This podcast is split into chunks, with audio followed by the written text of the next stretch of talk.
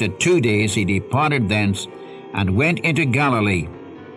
For Jesus himself testified that a prophet hath no honor in his own country. And then when he was come into Galilee, the Galileans received him, having seen all the things which he did at Jerusalem at the feast, for they also went to the feast. So Jesus came again to Cana in Galilee, where he made water wine. And there was a certain nobleman whose son was sick in Capernaum. When he heard that Jesus had come, he went to the Lord and said, I want you to come down and heal my son. He's at the point of death. Jesus said, Except you see signs and wonders, you will not believe. The nobleman said to Jesus, Sir, come down, ere my child die. And the Lord says, Go your way, your son liveth. And the man believed the word that Jesus had spoken. And you remember the servants met him on the way and said, Your son liveth. When did he start to live? At a certain hour. And the man knew it was the same hour which Jesus said to him, Your son liveth. And he believed, and his whole house believed. This is the second sign which Jesus did. Welcome to the Unchanging Word Bible Study. Our teacher is Dr. John G. Mitchell, a man who was faithful in teaching the Word of God for more than 60 years throughout the Northwest. The name of our study, The Unchanging Word, highlights the fact that God's Word has not changed. What God reveals in His written Word was true in the past, is still true today, and will be true tomorrow. The truth in God's Word was, is, and always will be true. God never changes. Jesus Christ is the same yesterday, today, and forever. Life begins at Calvary, there my Savior died. He took my place, and by His grace came with me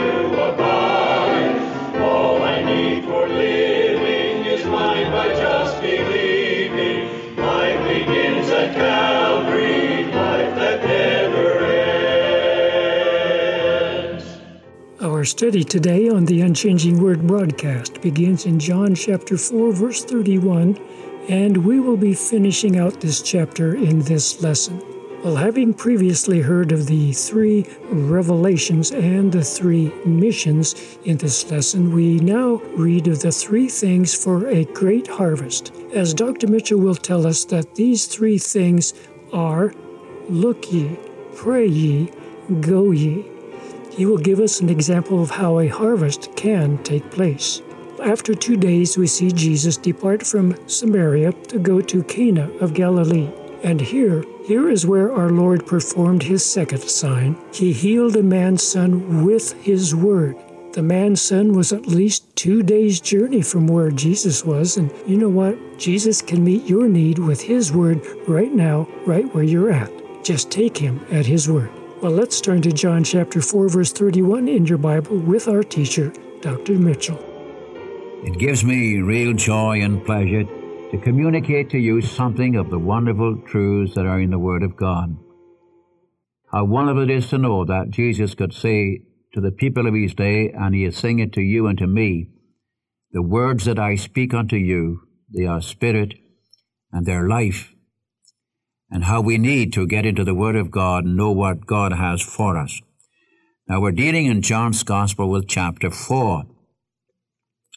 For those of you who have not been listening in to the program, may I say that we are going through the Gospel through John, verse by verse exposition, and we found in the first four chapters that God is dealing with individuals. He deals with individuals in chapter 1, 2, 3, and 4. When we come to chapter 5, he starts to deal with the crowds. Now, in chapter 4, you have our Lord dealing with a, a poor Samaritan woman, a woman who was a sinner, and the Lord revealed to her the revelation of God the Father, and that God is looking for worshippers, those who will worship Him in spirit and in truth. You remember, there were three revelations in the beginning of the chapter. There was the revelation of the woman, when the Lord opened her heart, a sinful heart. And the marvelous thing to me was that she didn't run away. In the presence of the judge of the universe, this sinful woman did not run away. She was sick of her past life. I'm sure of that. And how the Lord revealed to her the wonders of God. And then we have the revelation of the Father. God is a spirit, and they that worship him must worship him in spirit and in truth, for the Father seeketh such to worship him.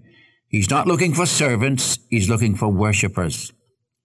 Indeed, as I've oftentimes said, and I've said it before in this radio program, our service ought to be the outflow of our love for the Savior. And when you and I are walking in fellowship with the Savior, then we will walk in His will and we will be obedient to His word. This includes our service. Now we come to three, to three missions. And we were speaking in the closing of our last lesson, the woman's mission. And then we have the, the Lord's mission and then our mission. But first of all, the woman's mission in 27 to 30, 39 to 42, uh, she became a missionary. This has been an amazing thing to me as I've thought through this chapter. This woman met the Savior and she was a sinner. Then she's transformed. She becomes filled. She became filled with living water. Then she became a missionary. I see what a transformation. She left the city of Sychar to come to the well. She met Jesus was transformed from a sinner into a child of God, then immediately went back and became a missionary and brought the men to Jesus. Come see a man who told me that all that I ever did is not this the Christ. And you remember she brought them to Jesus. Now in verse 31 through 34, we have our Lord's mission. And I'm reading this to you where in verses 31 to 34 of chapter 4 of John. In the meanwhile, his disciples prayed him, saying, Master, eat. But he said unto them, I have meat to eat that you know not of. Therefore said the disciples one to another, Hath any man brought him aught to eat? Jesus said unto them, My meat is to do the will of him that sent me, and to finish his work. Our Lord came on a mission, and that mission was administering grace to needy people. Doing his Father's will was his meat. And, and as you read the Word of God, you will notice how our Lord's whole life was dominated by a tremendous yearning and desire to do his Father's will. My meat is to do the will of my Father, to finish his work. In John chapter 5, verse 30, I came not to do mine own will, but the will of him that sent me. The same thing in John 6:38. In John 8:29 he could say, I do always the things that please him. In John chapter 17, the fourth verse, I have finished the work you gave me to do. The conversion of lost souls is his meat. To do his Father's will was meat indeed. And the great spiritual satisfaction so wonderful, so wonderful in transforming sinners into saints. He had no more desire to eat. Indeed, he was perfectly satisfied with the fact that he had revealed to a woman the wonders of God and brought this woman into a relationship with God Himself. This is His mission. Time would fail me, for example, to go again through the gospel through Luke. You remember where in chapter 5 he forgives the sinner. In chapter 7, he loves the sinner. In 15, he's the friend of sinners. In chapter 19, 10, he came to seek and to save that which was lost. All the heart of God reaching out to redeem men and women and fit them for his presence. This was the dominating factor in our Lord's life. I came not to do mine own will, but the will of him that sent me. Even as a boy, 12 years of age, you remember, and I quote from Luke chapter 2, when he said to his parents, uh, Wist ye not that I must be about my father's business? And that's the woman's mission was to carry the word of life to the men of Samaria. Our Lord's mission was to do his Father's will, the redeeming of lost men and women, so that when he hung on the cross in John 19, we could read, It is finished. Or in John 17, I have finished the work you gave me to do. Now, what about our mission? So, starting in at verse 35 and reading right on down through verse 38, we have what our mission is. That isn't what Jesus said. Let me pick up the connection. Jesus said, My meat is to do the will of him that sent me, and to finish his work. Do not say there are yet four months, and then cometh harvest. Behold, I say unto you, Lift up your eyes and look on the fields, for they are white already to harvest. And he that reapeth receiveth wages, and gathereth fruit unto life eternal, that both he that soweth and he that reapeth may rejoice together. And herein is that saying true one soweth, and another reapeth. I sent you to reap whereon you bestowed no labor. Other men labored, and you are entered into their labors. Now, here you have their, shall I say, their mission. And what is their mission? To lift up your eyes and look, the field is all right unto harvest. You see, while our Lord was speaking, the men of the city of Sychar were coming out to the well, because the very next statement says, And many of the Samaritans of that city believed on him for the saying of the woman and many more believed in his word, and so on. Here you have this question of the disciples. The fields are white unto harvest, but the trouble is, people haven't vision. Lift up your eyes and look. Look, you disciples. You say there are yet four months to the harvest? Harvest is right here at your feet. The fields are already unto harvest, and I'm going to ask you to reap where you haven't even sown. One sows, one reaps. All of us have a part in this ministry of reaching men and women for Christ. But it takes three things. First of all, it takes vision. Lift up your eyes and look on the fields, they are white unto harvest. But the problem is, the reapers are few. And he calls here for cooperation. As I said a moment ago, uh, one soweth, another reapeth. I sent you to reap, but on you bestowed no labor. Other men labored, and you are entered into their labors. As I say, it's the cooperation of God's people. One sows, uh, one plants, another one waters. God gives the increase. And we all have a part in this question of reaching men and women for Christ. As dear old Samuel Rutherford said, that God purposeth a crop God wants souls to come to Him. And His methods are men. He's not going to take uh, angels to do the job. Up your eyes and look. The problem is, we need to get God's vision of the world as God sees it. You see, friend, the harvest is ready. Do you remember in Matthew chapter 9? Our Lord lifted up his eyes there, and he had compassion upon the people. They were as sheep having no shepherds. And he turned to the disciples and said, Pray ye the Lord of the harvest, that he may thrust forth laborers into his harvest field. And the very next chapter says, starting at chapter 10, he sent them out two by two, giving them his credentials and his message. Now, please notice again, and I want this clear to your mind. First of all, have you got vision? There's a great harvest to be gathered. Are our sickles dull that we can't reach them? Do you ever think of what God sees? God sees, for example, nearly a billion people in Southeast Asia, most of whom without Christ. God sees between three and four hundred million in India, most of whom are without Christ.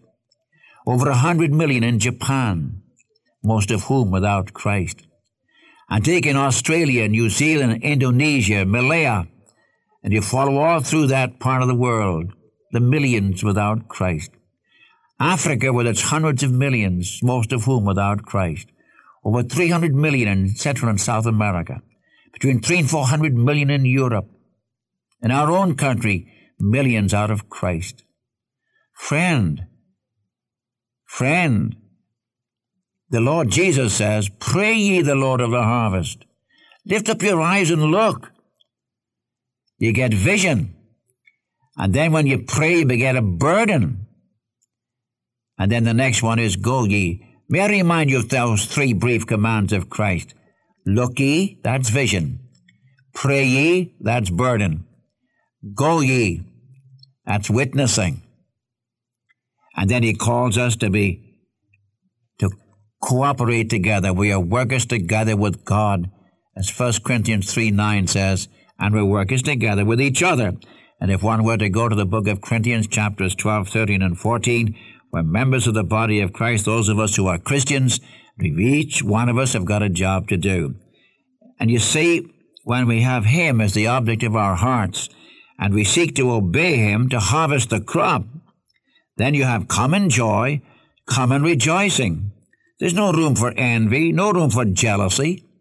All rejoice because we all have a part reaching people for Christ. You know, I remember one time, if I may be allowed to do this, we led a young man to the Savior one Sunday evening after the meeting. This is when Central Bible Church was downtown Portland. And we used to have an afternoon meeting, and between the afternoon and night meeting, uh, quite often some of the folk would go down on the street and, and bear testimony for the Savior. Well, one of our young men was standing on Broadway, and uh, another young fellow was standing alongside of him, looking up and down the street. There were three or four shows there. And this young Christian said to this young fellow, Are you trying to decide what show to go to? And the fellow says, Yes. Well, he said, I'm going to one up the street up here. He said, I didn't know there was one up there. Yes, up there, you see, Central Bible Church. He said, uh, a lot of young people go there. A lot of young folks go there. Why don't you try it? And he left him there with an invitation to come up. Well, the fellow kind of meandered up the street two or three blocks to the church, and outside was a group of our young people milling round, and he walked in and sat down.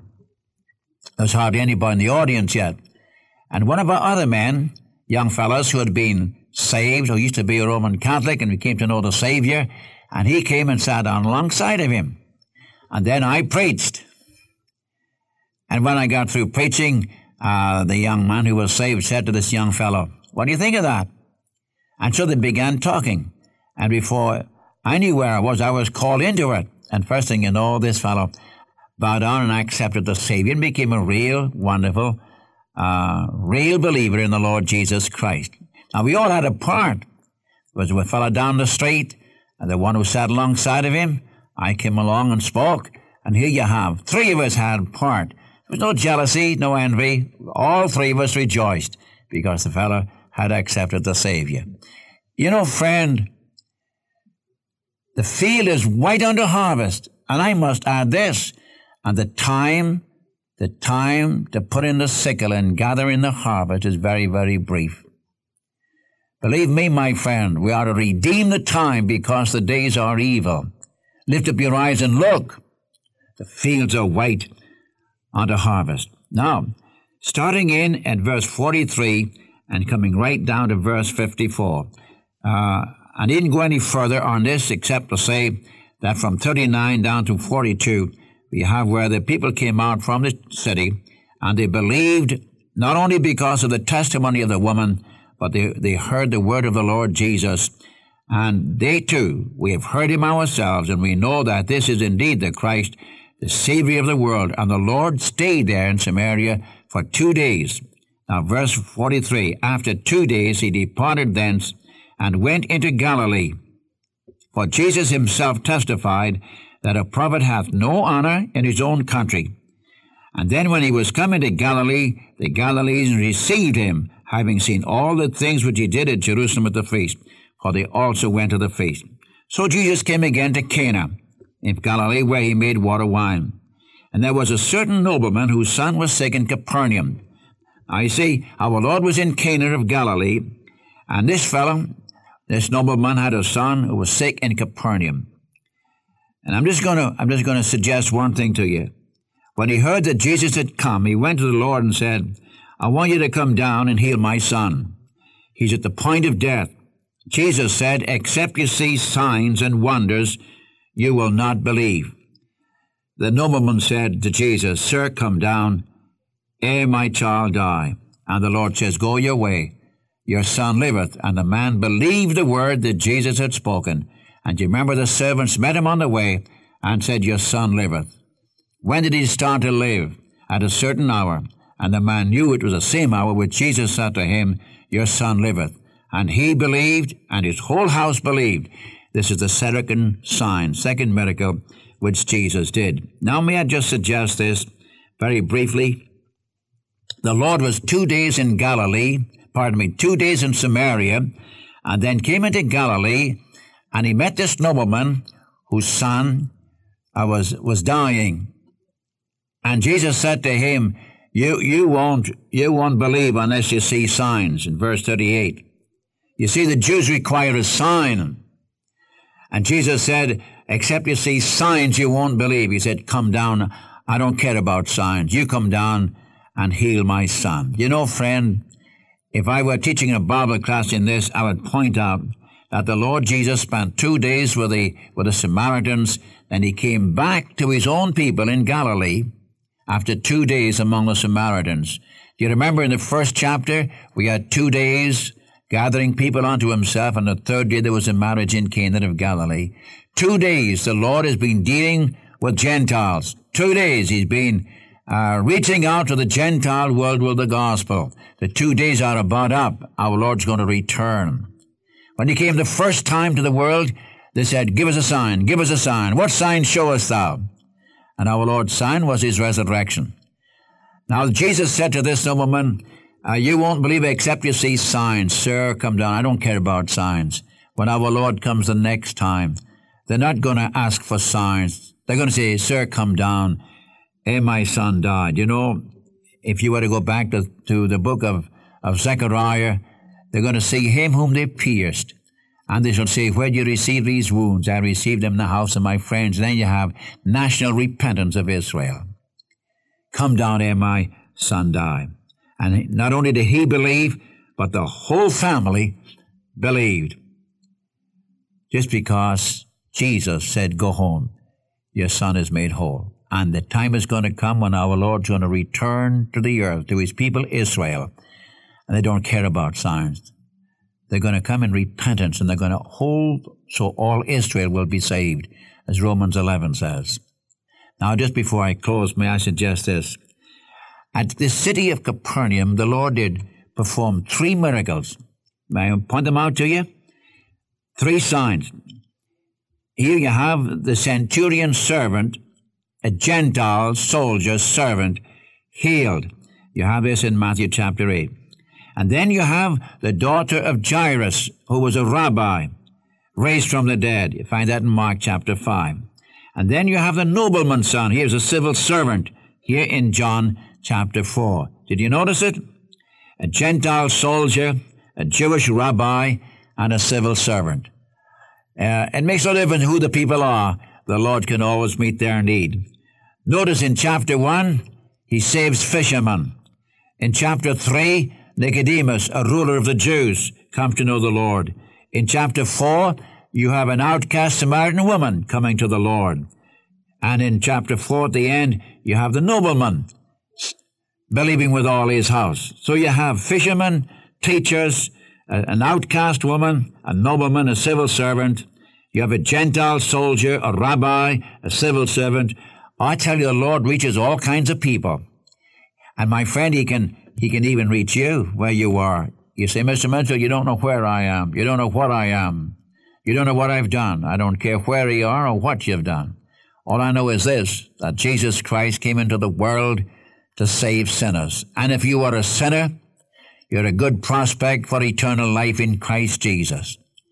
The Lord is the friend of publicans and sinners. He came to seek and to save that which was lost. And it's a wonderful thing to know that you can be saved.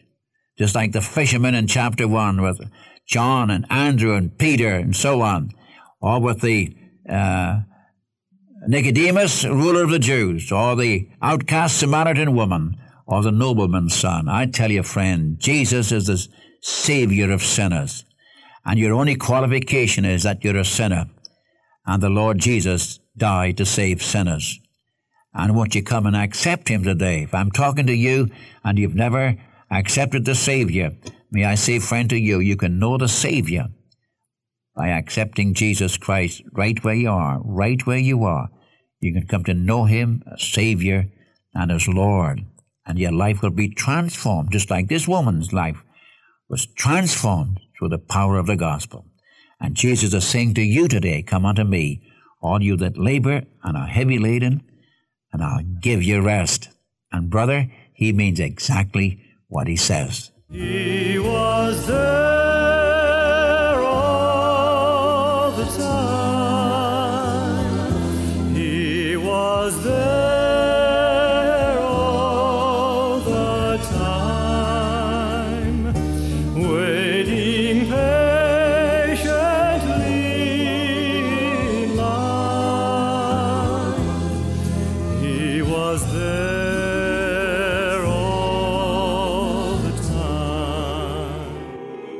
Thank you for listening to the Unchanging Word Bible study today.